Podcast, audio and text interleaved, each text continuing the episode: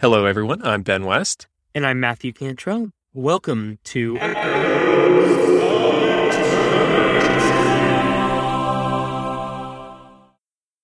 Tonight we are we are gathered here to discuss movies and kiddos. Mm-hmm. How how do you share films that you love with children that you love? how we it's something that you and I uh, are faced with often, um, and it's something that I'm sure a lot of people think about. But what what do you show your kids? When when do you show certain things to them? How early is too early? Uh, what is it responsible to do? And uh, I think some of that's implicit, and, and I'm sure we'll get into a lot of this.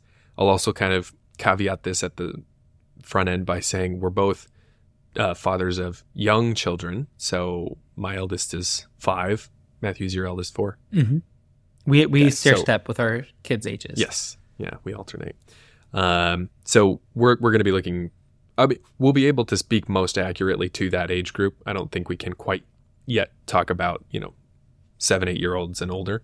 Um, we can with our memory of being 7 and eight, but that's a little bit. and my youth ministry experience a little bit. Um, Yes, But yeah. even then, I'm not their parents in in their lives in the same way. But definitely have some experience with teen life and media. There you go. But still, so I, I th- yeah, no, I, I'll, I'll, I'll start it off with this sort of uh, scenario, which plays out often in my house, and we can kind of take it from there. Which is, my wife and I want to watch a movie. We want to, it to be something that we can watch with the girls. It's the afternoon. We're tired. We want everybody to just have something where they can kind of chill out, veg out for a second together. Want it to be wholesome, and we turn up, turn on our subscriptions Netflix, Disney Plus. We scroll around for a solid 15, 20 minutes saying, What about this one? No. What about this one? No. Remember somebody gets decapitated in that one? Oh, yeah. And it's just, it, it's very difficult to find a movie that is going to be appropriate for kids, our, our kids' ages. So the question that I often sort of wrestle with is like, is it even responsible of me to be showing movies to kids five and younger? Like, it, is it just sort of like too early for them to even be engaged in that? And we should read them books or have imaginative play, and it's all options, right? Like that that stuff is totally still doable. But is it um, very very often? Anytime we show something beyond the the very safe movies that we've learned are like Cars, just the first one, Robin Hood, the old Disney animated Yep. one. Um, we actually just uh, on your recommendation watched Totoro, and they loved it. Uh, but like very often there are movies that we think are going to be safe, and that just like make them scared. And and it's it's not that they should never be scared because this is something that Kathleen and I have talked about a lot. Is like we want to as parents protect our kids from the evils of the world, but more than shelter and shield them from everything bad that could possibly happen. I know that I'm not going to always be there to do that. I want my kids to be strong. Um, so I want to give them tools and I want to equip them to deal with the hardships and the heartbreaks of the world without just sort of like intentionally traumatizing them. uh, so anywho, like it, in in my mind, it's like Incredibles. Incredibles is a is a kids movie, right? No, definitely not a kids movie. And a lot of times, the stuff that will will set my my eldest daughter and, and start her getting emotional is um, people disagreeing. Like she she is moderately fine with like most action stuff, and really gets like emotionally disturbed when people are fighting, when people are arguing, when they're disagreeing, when there's a real strong disconnect, especially between family members. Um, interpersonal So, yeah, I just- conflict. yes, exactly. So I remember being over my- at y'all's house and the girls are watching a movie, um, uh, Enchanted. And you and I are working on our board game and they're watching Enchanted. Oh yeah, and watching like I was like thinking the only like scary thing or upsetting thing in that movie is the dragon. the dragon at the end, which like the point where I saw Lucy, your oldest, started to get really concerned was when um I, I forget the hus the the the main Yeah. guy character he starts yelling at um Giselle and Yeah. like yelling at her like that's not reality like you need to figure it out. Like th- this isn't some fantasy world. And he like is he Yep. shout? He's like getting angry with her, and Lucy was so upset. And I remember seeing exactly what you're saying, and that was two and a half years ago. But like, um, which feels like not two and a half years ago, but like, Yeah. um, but it's like that. I I remember seeing her just shoulders up and just upset that that there was that conflict. And and then when the dragon scene happened, neither of them are upset. I'm like, They were like laughing. Yeah. They're like this is great. I was like, man, see, like when I was a kid, the dragon scene would have been when I'm like, okay, like what's gonna happen? Like that the, they're fighting each other, which is awesome, but also like, you know, the things that like worried me when I was younger was when I saw a good guy get killed, like or get stabbed. Like I remember watching Obi Wan die in Star Wars and being like, oh man. a good guy can die like i remember that like or um oh there's another movie i like have a distinct memory of like one of the main characters getting thrust through by a sword and it like just good guys can't Yeah. die like it was like yeah. You're that- supposed to be safe. that's the stuff that would like bother me um, Which is when I was also younger. worth But, mentioning like, that between us we've got five girls. yes one and one now boy. one boy two weeks ago brand spanking new. yeah little peter he's the the one lone boy but uh love it So anyway, Um, I just what like what from your experience, you know, has has sort of stood out to you in that discernment? Like do you do you share a lot of that? Yeah, Charlotte and I pray about a lot like what we want to share with girls and like the like how we engage with media and screen time and all those things and you know like our pediatrician is an awesome pediatrician and is very like um middle ground when it comes to like um sometimes you get people who are like hyper strict and like more like you know anachronistic and like like oh the old way and like the way we used to do things is better and blah blah and like we shouldn't trust the new things and like uh and then you have other people who are like you know we watch TV all the iPads. time and like yeah they I, they got their own phone and they're 5 and it's like okay. Um and like our pediatrician's like right in the middle of just like being a really well balanced like but also understanding of like hey this is the way the world is right now. How did we engage in the world right now where they have friends who are going to have iPads? They have friends who are going to be watching media that you might not let your children watch. How can you as a parent be well grounded and be doing what your children need you to do as far as regulating this well and not creating a bubble that can easily be popped by somebody else um, and, and a very breakable worldview that you establish for them how can you help them establish the worldview you desire for them to have and so This is from your pediatrician? uh, this is me gleaning and rewording things that she kind of like is her philosophy. Yeah. So she's not saying these same things, but it's basically that of like, you want your children to organically develop on their own the morals and values that you want to instill in them. So it's genuinely instilling them in this person. It's not creating a world for them to try and keep alive and be like, this is your structure, this is the way things have to be. And then the second someone else breaks it, their world falls apart and they just kind of like don't know what to do, um, which can happen in an overly sheltered, manufactured life. And so it that's the line I find that the average, you know, well-meaning Christian parent is is constantly straddling is not always the oh yeah you can watch whatever you want like R-rated whatever like um you know I we were dropping off Thanksgiving dinners um a couple weeks ago to different families and uh one of them was watching their their kids the youngest being like maybe like one and a half are all standing in the living room and an anime show called Demon Slayer is on and Oh. the one of the characters has like a, a boar's head and has a katana and Kiara standing in the door and I didn't see it was on the TV and it's like little kid so I didn't like think much of it. I'm giving the box to the um, oldest child and then the character like bloodily cuts like blood splatters across the screen as they cut off someone's head. And Kiara's like daddy what just happened? And I'm like uh, oh let's go. But she's like she was very upset and I'm like Yeah. crap like but they're like one and a half year olds in there watching this show like and I didn't the parents are not the ones who answered the door nor were they the ones in the room like I don't know where they were but their oldest child is the one who took it and I'm not trying to judge this family like but I am judging the fact that I don't think a one and a half year old should be watching Demon Slayer, you know? Yeah. Um, Yep. and that that's something that like, I think that's an extreme that we would all agree is not necessarily healthy for children. Um, Oh yeah. and so that's kind of moving away from that as kind of the straw man of like people just it's like I think most well-meaning parents are desiring um a well-balanced or at least not over stimulating their children with stuff. So it's like walking that line can be really tough. And so for us, it's like prayerful discernment. And also, the key thing that I've kind of landed with is um, knowing my children. Kind of, and, and it's what we were just hitting Yeah. on is like, you know Lucy's heart. And so you know the kinds of things that are going to affect her. Um, and each of us has to make that decision, even as adults. Like, I know that a lot of like graphic violence is not going to bother my soul very much, but I do know that there are certain things that do bother my soul. Um, so like exorcism movies are something that just have never really sat well with me.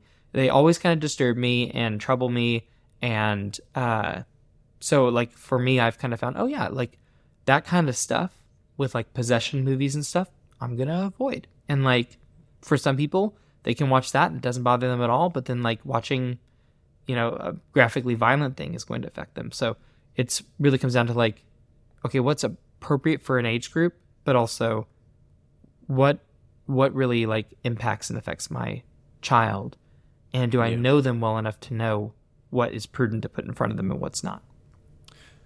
There are two things that I, I want to kind of piggyback off of that because one is that um, you mentioned like discerning and kind of like knowing your child well.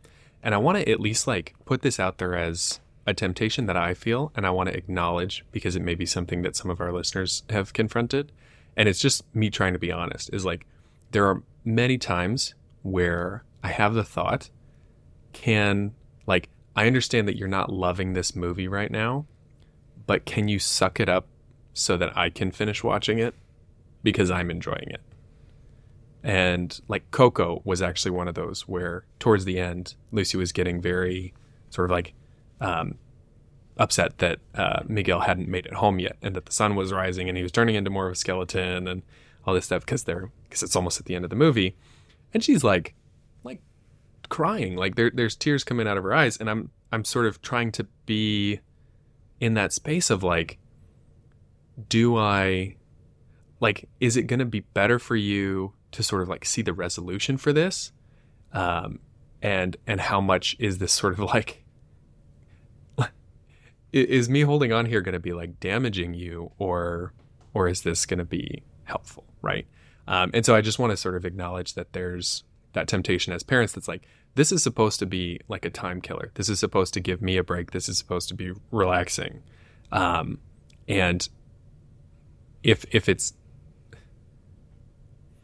i guess that's that's one half of it right? Because the way that we talk about the movies on this podcast is that like movies have a really great ability to be a communal way of um, like observing our own humanity together and of learning and growing vicariously through characters um, and and many other things besides right? Like it's it has a, a level of cultural and artistic significance um, beyond just some finding something to binge or or something to sort of veg out to. So the I, I think we would both agree that they're valuable for for that reason. But when it starts to eat into the relaxing part of it it's like well the real reason i sat down to do this was because i had a particular goal. So anyway that's that's the first point. Um, and if you had anything before i jump off now's now's your you're in. I'll i'll toss back to you now. Yeah, no, I mean like um like some things that came to my mind when I was thinking about these things as as well like um I was actually thinking a couple weeks ago somebody asked me like what's something that scared you in a movie as a child that like deeply disturbed you as a child that like you can still think about today and I was like thinking about it and there's a couple different ones that came to my mind but the the one that I just like remember and it is like the first one that comes to mind for me is there was a movie called We're Back I don't even remember Ah, dude that's the third time you've brought I that know. up. I, I think we've already talked about this, but like again, Yep, because it's my thing. It's like there's the Screw Eye was the villain, Eye. And he had these like ravens that would like and like and so at the very end, a bunch of ravens descend on him and devour him, and the only thing that's left of him as they fl- the flock flies away is his little like screw eye, like the bolt falls to the ground and dings and rolls, and it's like. oh, he just got eaten by those birds, and like I don't know why that like freaked me out as a kid. Oh, dude, because Um, it's it's not violent. It's like it's quick, it's efficient, and it's silent. Yeah, It's well, like- well, and the idea too, because I, I think there's a couple of other scenes in movies that like remind me of that. But it was the first scene of people that were your friends turning against you and devouring you. Uh, because it happens to Scar, but for whatever reason, like that didn't really stick out to me when I was a kid. That like Scar gets like eaten by his friends, but also like the hyena. always kinda like saw it Scar and the coming, like- hyenas are not like friends the way that like oh this man had control over the crows and they Right. like worked for him and then they like turned against him against man. yeah and Yeah. devour him and it's like what like so i remember thinking that that was disturbing um so then the other thing that like as i was thinking about it uh, ha- having had the conversation with some friends at work and then driving home i was thinking like how much did that scene that terrified me and you could even say traumatized me as a child although mom and dad who listen to this podcast you did not traumatize me with we're back. That's the point i'm about to make. Is like how much of my life was changed and like how much of me was limited because of that terrifying thing that i saw that genuinely like you know was a, like a wow that was scarred into my brain. Like that was a Right. ter- that was a scary thing that i saw. like how much of me as a person was changed and augmented by that? I'll, I'll be honest like very little of me. I like none Well, of me. Do you Like- raise crows?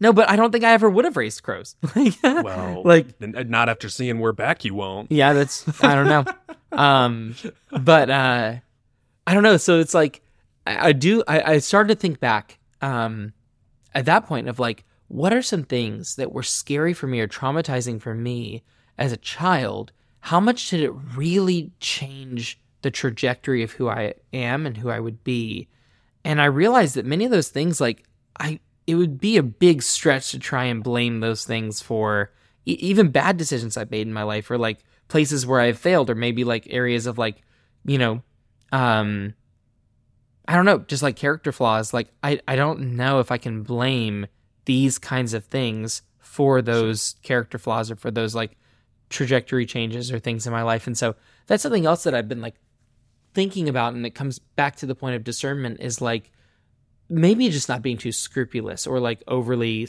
like Yeah. concerned about oh no i'm going to traumatize my child Yeah. and it's going to change them forever it's like what were the things that traumatized me as a kid and how how much is my life different because of those things and I, and me at least being completely honest about my personal experience i don't think my life is very different because of those things that scared me you know what i mean? So Yeah. like and and i'm totally open to the fact that some people maybe did see something that like changed them. Sure. And like but i can just say from my personal experience that wasn't the case. And so that for me was like a load off my shoulders of like i don't need to be terrified of terrifying my children. Like i like i'm Within reason. yeah. Like i again i'm not going to start showing them demon slayer right? Like Yeah, but uh that's you know that that so- was so disturbing. Kiara was very upset so. Yeah that was I- think that's a big part of it is like the the parents are the gatekeepers for everything that gets to their children. So there are going to be things like demon slayer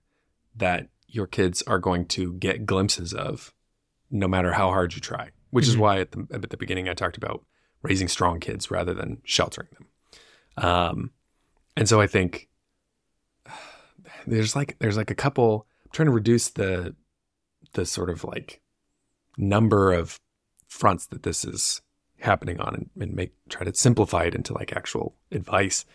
Um because like you need to be as engaged enough as a parent to know that you shouldn't show your kid demon slayer.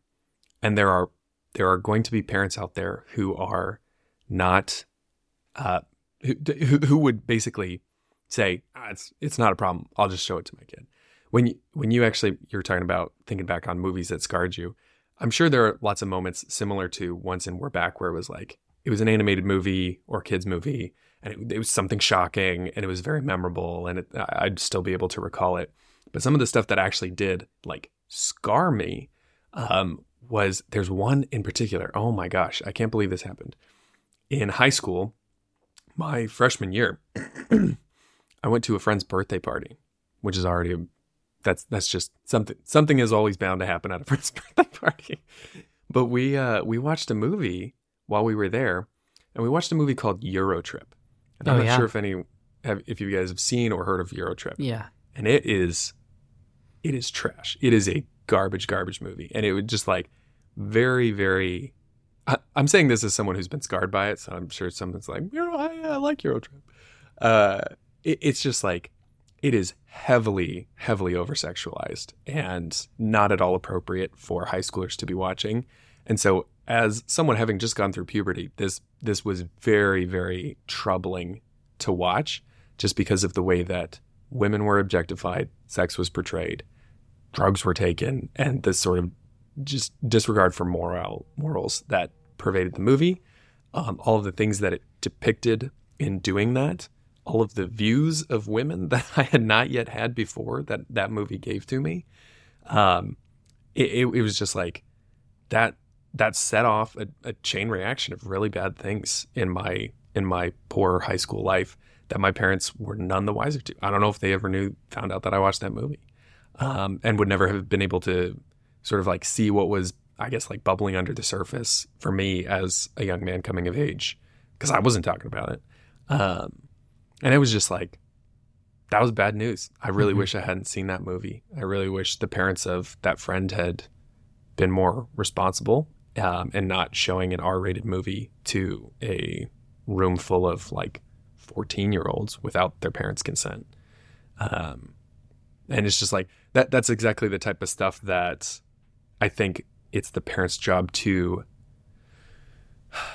like prepare the child for in, in, and that's a place where I feel like I'm sort of developing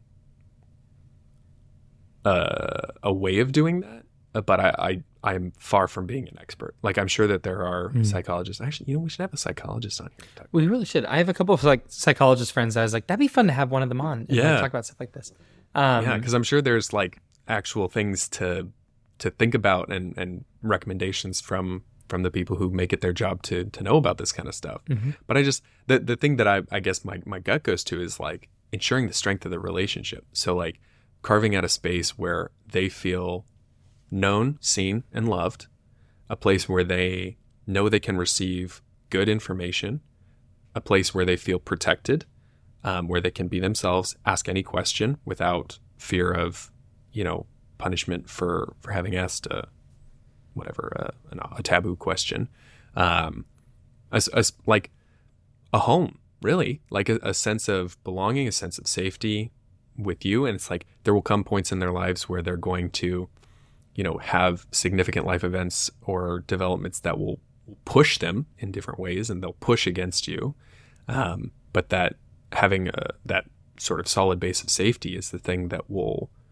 give them the the strength when they when they do venture out on their own and when they do uh, find themselves in those situations where you're not around. And th- and then it, whenever they do experience those things because they will experience those things hopefully not Eurotrip but you know the glimpse of Demon Slayer or they saw something on a billboard they passed by Victoria's Secret at the mall. I'm just using all these sexual examples. Uh you know whatever whatever it is like kids kids can see like anything. It's it's so it's everywhere you can't guard their eyes all the time and so when when those things do happen making it a place where they can come to you and be like i saw, and and making it okay to say like i saw something that made me uncomfortable Mhm. talk about it process it and help them move on Yeah. Well, I think that's the balance between like, you know, I was just saying like how, oh, like if my, the things that traumatized me when I was a kid, like that, they don't really have a big like effect on you. That's true in the capacity of like the innocent media that has a couple of like shocking or scary things in them. Um, I would agree that especially the older you get uh, or the the more mature the material gets, the more discerning someone has to be. Like for instance, like with this family that was watching Demon Slayer together, the child is one who answered the door and took the food, and it was I didn't see any adults in the room. The parents probably didn't know. Like I'm not even saying the parents turned on Demon Slayer for their kids. Like I have a feeling the parents had no idea what was going on in that living room, and that's sad. Um, and again, like I said, I'm not judging like that family specifically necessarily because like uh, for all I know, both are at work and that's all they can do to keep their family alive. And the oldest kids are like the babysitters, and the, those kids are the ones making the bad decision about we're going to watch our show Like I don't care. Like they're not even thinking Yeah. that there's a one year old in the room watching it too because they're you know kids and they don't think about things like that. But like odds are the parents have no clue what's going on in that room, and it's it's something that like you said. It, I think in our day and age, it's inevitable that there's going to be things that slip through the cracks. Like um, we're not always going to be able to to stop our kids from seeing something that maybe we don't want them to see. Um, that's that's going to happen. How do we handle that is an important point of this conversation. I think we should have. But the other one too is like, how do we limit that? Because Yeah. for me, my entry point into things that my parents would not have wanted me to do is I would go to spend the night at friends' houses. And that, like, one of the things that make me want to go over there was um, knowing that I could watch certain movies or play certain video games that I wasn't allowed to play and watch. Yep. So I would go over to friends' houses in middle school and high school to watch R-rated movies with my friends because I wanted to watch the movies I wanted to watch, and I thought I'm fine. Like it doesn't bother me. I'm allowed to watch. Like I can do whatever I want, and I like because that was my personality. And God bless my parents for putting up with me, but like my personality was one that was like, if I think it's okay and it's right, there's no there's no argument. Like I have decided this will not be Clearly, this I'm won't right. like this movie is not going to affect me. I don't care that it's rated R. Like that's trivial. Like I have decided this that watching Braveheart will only be a positive experience for me. And then I watched Braveheart and it was only a positive experience for me, which then justified in my mind my disobedience because well, it was silly for them to think that Braveheart was a movie I shouldn't watch or Gladiator was a movie I shouldn't watch just because it was rated R because I had a positive experience with those stories and they didn't have things in there that disturbed me, blah blah. And then the problem is, is I wasn't just watching Braveheart and Gladiator. Not Right. all our And so- are created equal. right and i was watching movies like eurotrip or Superbad or other movies that like are in that genre of just kind of like over sexualized like um you know animal house kind of like style movies um that are not good for the development of a teenager right? Um and unfortunately we even live in a, a day and age where uh, i'm very blessed and fortunate that this didn't happen to me. But with unsolicited access to the internet you can also come upon um, really inappropriate pornographic material nowadays. And it's like tailor made for people to stumble into and to form an addiction that um, can can deeply and negatively affect their, their life and their future. Um, and so that's something for me that It's it's Unsolicited like, access to the internet five is- times more likely than than when we were that age. Yeah. Well, I mean, the the most recent study I saw on um, children's exposure to pornographic material, the average age of exposure is six years old. It's like deeply disturbing. Um, but again, it's because this stuff is made to be stumbled into, and Mhm. um, most adults can see when they click on a link or something like, oh, this is going somewhere it shouldn't. Like, I should back out of this, or like, this isn't right. But like, the kids can't necessarily do that. And that's why having unsolicited access to the internet or to even a streaming service that can have illicit material on there or adult material that's not a kid version of Netflix or a kid version of YouTube, like, um, it can be dangerous because they can turn something on that perhaps they shouldn't. Um, and and that's probably like where I think you know mentioning that the parents are the gatekeepers. That's where I think like the responsibility lies because you we're talking about this balance between scrupulosity of like, am I going to scar them? It's like some things are going to affect them. There's no fighting it, and you're going to think something's fine and it's not fine, and that's okay.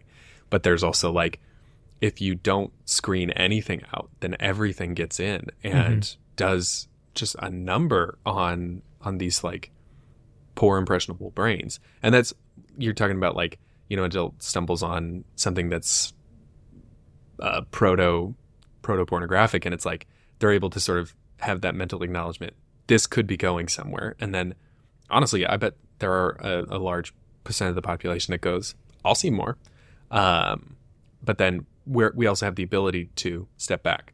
I think at that age i'm again this is where i need a, a psychologist because i'm just gonna like make a bold claim here. It's like they're they're unable to resist right? Like they they don't have the sort of control of their will yet to um, actually have that um, the ability to to step back from that. So it's it's irresponsible to sort of like leave portals to that type of material open, um, in a house. So I think the things that I at least have in mind to do as we as we continue to as our children continue to get older is like they're definitely Kathleen and I always joke about this.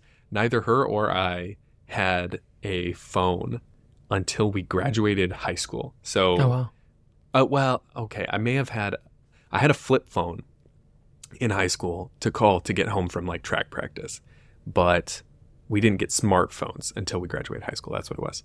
Um, so it's like, yeah, the kids are just they're not getting phones till till college, and we'll we'll see how how long we last on that. But uh, uh, mentioning about your friends actually is is a good point. Like our kids might not have phones, but they're going over to kids' houses where they can pull up like hardcore porn on their phone in a matter of seconds, like very easily with a couple of keywords.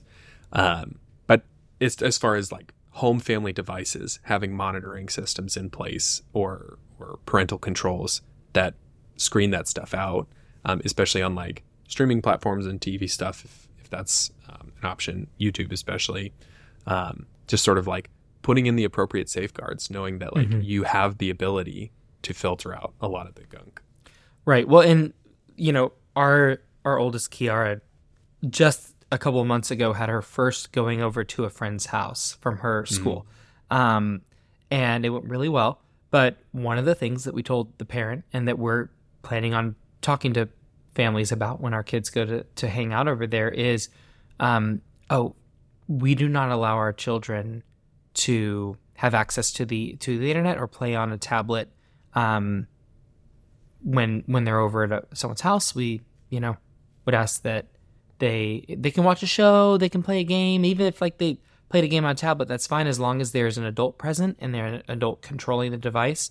Um, maybe, but like the key thing that we just kind of tell the parents is like, um, we don't let our children play on uh, devices connected to the internet or with a, a device in general. Um, so just to, to let you know about that. And I like they were totally cool about it. Oh yeah, we don't do that either. Like we they're just gonna play. We have like a make believe box and like you know that they were saying the the child their their daughter who's gonna play with our daughter was like so excited to play like dress up and read a book with them and stuff. So like great, but like we just lay that rule down of like hey, this is an expectation we have with our child coming over.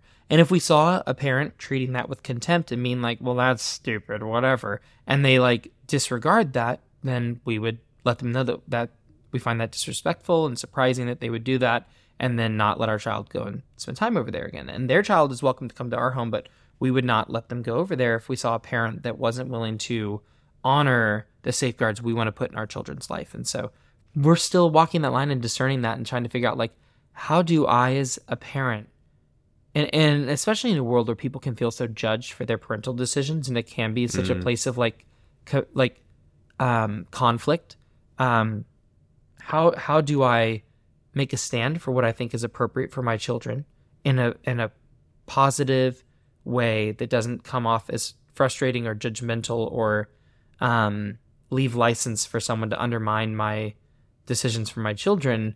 Um, and it's tough, especially when you have a parent who, which was what would happen when I would go over to friends' houses. Um, the parents of my friends would say, Your parents are helicopter parents. They're too overprotective. Like, and they would undermine my parents to me to justify why I was allowed to do these things and say how silly my parents were for having these rules. And in my head, I knew that was wrong. And in my head, I knew that my parents' rules for me were good and loving rules that I should respect if I thought they applied to me. Which again was my immaturity and my character fault was thinking I could be the judge of what I thought was appropriate for me. Um, and then I would watch something that disturbed me and was like, oh, I shouldn't have chosen that. But like, you know, it took maturing to realize I needed someone to not let me be exposed to things like that that disturbed me.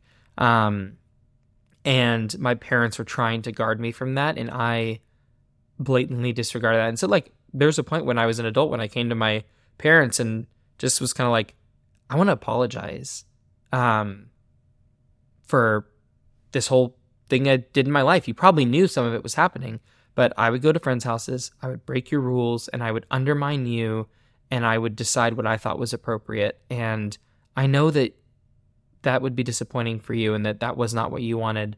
Um, and it wasn't coming from a place of guilt, like oh, like my like like my parents knew that too. It wasn't me being like, oh, I have to confess this terrible thing to you, like I'm a horrible son. It was coming from a place of like, I need to apologize because like I I did undermine you, and I shouldn't have. Um, and as an adult now, and this is even before I had kids, I had that conversation with my parents. Just want to reconcile with them on that, and they were really awesome about it. Just like, and like that was something that both my parents talked about. Was like, we knew that even though you were making decisions like that, um, a like yeah, we probably like we didn't know to the degree in which that was happening, um, but like we also knew that we raised you well and that you wouldn't do certain things. And I and those were things I said like I would never have done X, Y, and Z. Like we knew that. Like we knew that you yeah. wouldn't do those things. And we could tell when you were doing things that you shouldn't be doing. But we also knew that if we tried to regulate you too much, you would have gone further you would have rebelled more. And so there were certain rebellions that you thought you were getting away with that we knew about and we let you do because they were almost like safe we rebellions. Permitted it. It's yeah. like, yeah, it's like that that's a safe rebellion. That's like a safe space yeah. for me to still be in their life and still be able to speak into these things when the person realizes it's a mistake that happened in relationships I was in where my parents knew Matthew should not be dating this person. This is not a good mm-hmm. person for him. But he will not listen to us if we tell him that now. But then I break up with that person. I'm like, yeah. And my parents are like, yeah. And it's like, why didn't you tell me? It's like, would you have listened if we did? Like, no. So like but it's it's that thing it actually ended up building more trust when they didn't push back sometimes and when they yeah. let me fall forward but they were still in my life. And so um gosh that's just a hard like i respect my parents so much for getting that right so often. Um nice. because i i like i think that's a really hard line. Um and i find myself right now like tending more towards like no like then yeah. um yeah what is the like what is the permissive like degree in which I can like let my child fall forward? Um, and it's tough. And and that's like I think the stage of life that you and I are in right now is the one where we have the most, I guess, control over that relationship. We we are their entire world, right? Like and and will be for a while. But there will come a day where they begin to become their own and then explore and and like reach the the point that you're talking about. So I think now is when we're investing in doing that work and in laying that foundation that is going to be strong and will hold when it comes up against you know things that challenge it. And so i think really at the end of the day it's just a matter of like really fighting to be a great parent. And it is exhausting many days. Uh, uh, i'll say every day yeah. Uh, it's just a matter of how exhausting. Mm-hmm. Uh, it's just like it's it's so it's so much work but it's also light work. Like it's easy work i guess. That's i don't i don't want to make light of it. This is i have friends that make fun of me for this because uh, we'll, we'll talk about kids. And i don't i don't know what it is but something sort of like turns on in me when i start talking about my kids that kind of downplays the the hard parts and plays up the really magical parts and so I was like on a, a conference call with some work buddies and we were talking about kids and I just sort of like sighed and go, Aren't kids magical? And the other guy told me later that it became an inside joke with him and his wife whenever something was going like ludicrously crazy that they just look at each other and go, Aren't kids magical? I was like, you know, that's totally fair because I feel like me saying that is me sort of like trying to paint it in the best possible way. Uh, and it's like maybe that's me trying to convince myself because a lot of times I feel a little bit I don't want to say nihilistic, but just like really beaten down by being a dad and just being like emotionally abused all day. uh, but it's like I'm I'm just thinking with you right now, like my before I came here, uh, my daughter was just in a Gemma was just in a very defiant mood and mm. was like, "No, I like she's she's started taking doing this thing where for her she's she'll like talk very directly. No, I'm going to keep playing with this toy. No, and I'm like, like you really get tested when it's like, golly, Right. like this open like rebellion against you, and you're like, Heavenly Father, help me to think about all the times I have openly rebelled against you. And like have a heart like yours because I am right now wanting to fight back. And it's like, Yeah. how can I have a merciful heart right now instead of like, you know, I like, and today it was funny. Um, one of my so my my daughter uh, turned around when I told her to get buckled in her car seat, and I was putting stuff in the back, groceries that we'd bought and stuff. I'm putting in the back. She turns over, over the like he- headrest, and goes, and spits at me, and I'm like, excuse me, like, uh, uh like let's talk about that. And it's like, so like you know, kids can sometimes like. the- Like you said, the emotional abuse or like things that it's like They you can like you. yeah you get tested, but it's like like you said, when they're at this age, they need us to be their parents. They need Yeah. us to punish that behavior, right? And not over severely, right? No, But like they need me to tell them that's they need wrong. correction. Yeah, Yeah. They need me to tell them, sorry, it's time to go to bed. You can't keep playing with that toy. It's bedtime. Well, and this is Like, this and- is one of the best analogies that I've heard for that. So I'm sorry to interrupt you. no, yeah, The um that like when you sit down on a roller coaster, I'm assuming you've read a, rode a roller coaster. yeah. What's I the what's the first thing you do? Is when the when the lap bar comes down, you're going to push on that lap bar. Now you're not pushing on the lap bar hoping that it gives.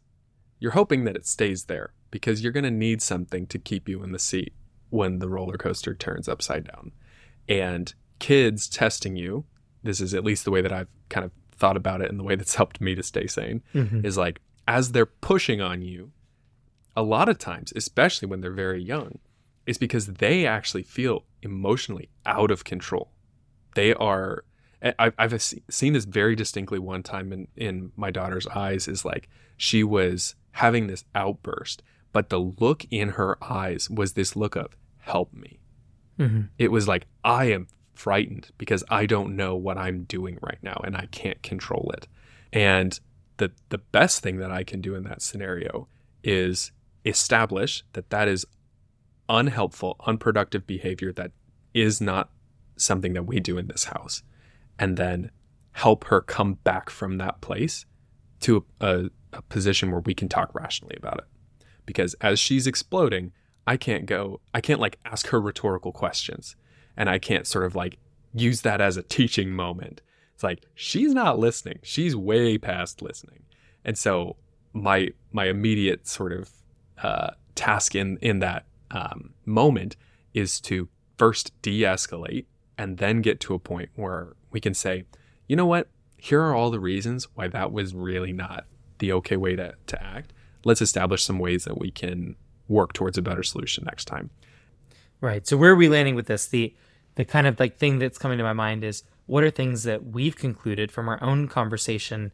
Um, you know, so it's not dear listeners, here's the rules. Like here's just Yeah. where I, I'm like convicted to like land with some of these things is like um the the don't do's and the discernments, right? So like the the don't do for me is like uh, I would encourage everyone like don't just give your child unlimited access to the internet and to media in general and let them regulate their own media, especially as children. Like, it is important to discern well what you are permitting to come into your home. Um, so don't just give them that unlimited access. Be discerning in what you permit to come into your home, not using media as a pacifier for my children so that I can get work done or I can put them away in the corner so that I can like take a break or whatever. Like sometimes we do that, but we we shouldn't rely on media to be a pacifier. We should be with our children the stories we tell them because like we say in this podcast, the stories we see affect us and they're beautiful and wonderful and we should be there to Can. guide our children through those. Yeah, absolutely. Well, Matthew, as always, it is a it is a wonderful time talking with you, and uh, just happy to be on this journey of not only uh, life but parenthood with you. And thank you for sharing all of your your wonderful insights. Looking forward to our next discussion. Likewise. Thank you for listening to Echoes of Eternity. Make sure to subscribe wherever you find your podcasts, leave us a five star rating if you like the show, and be sure to tell us your thoughts and what you want Ben and Matthew to talk about in future episodes. Tune in next time to hear more Eternal Echoes.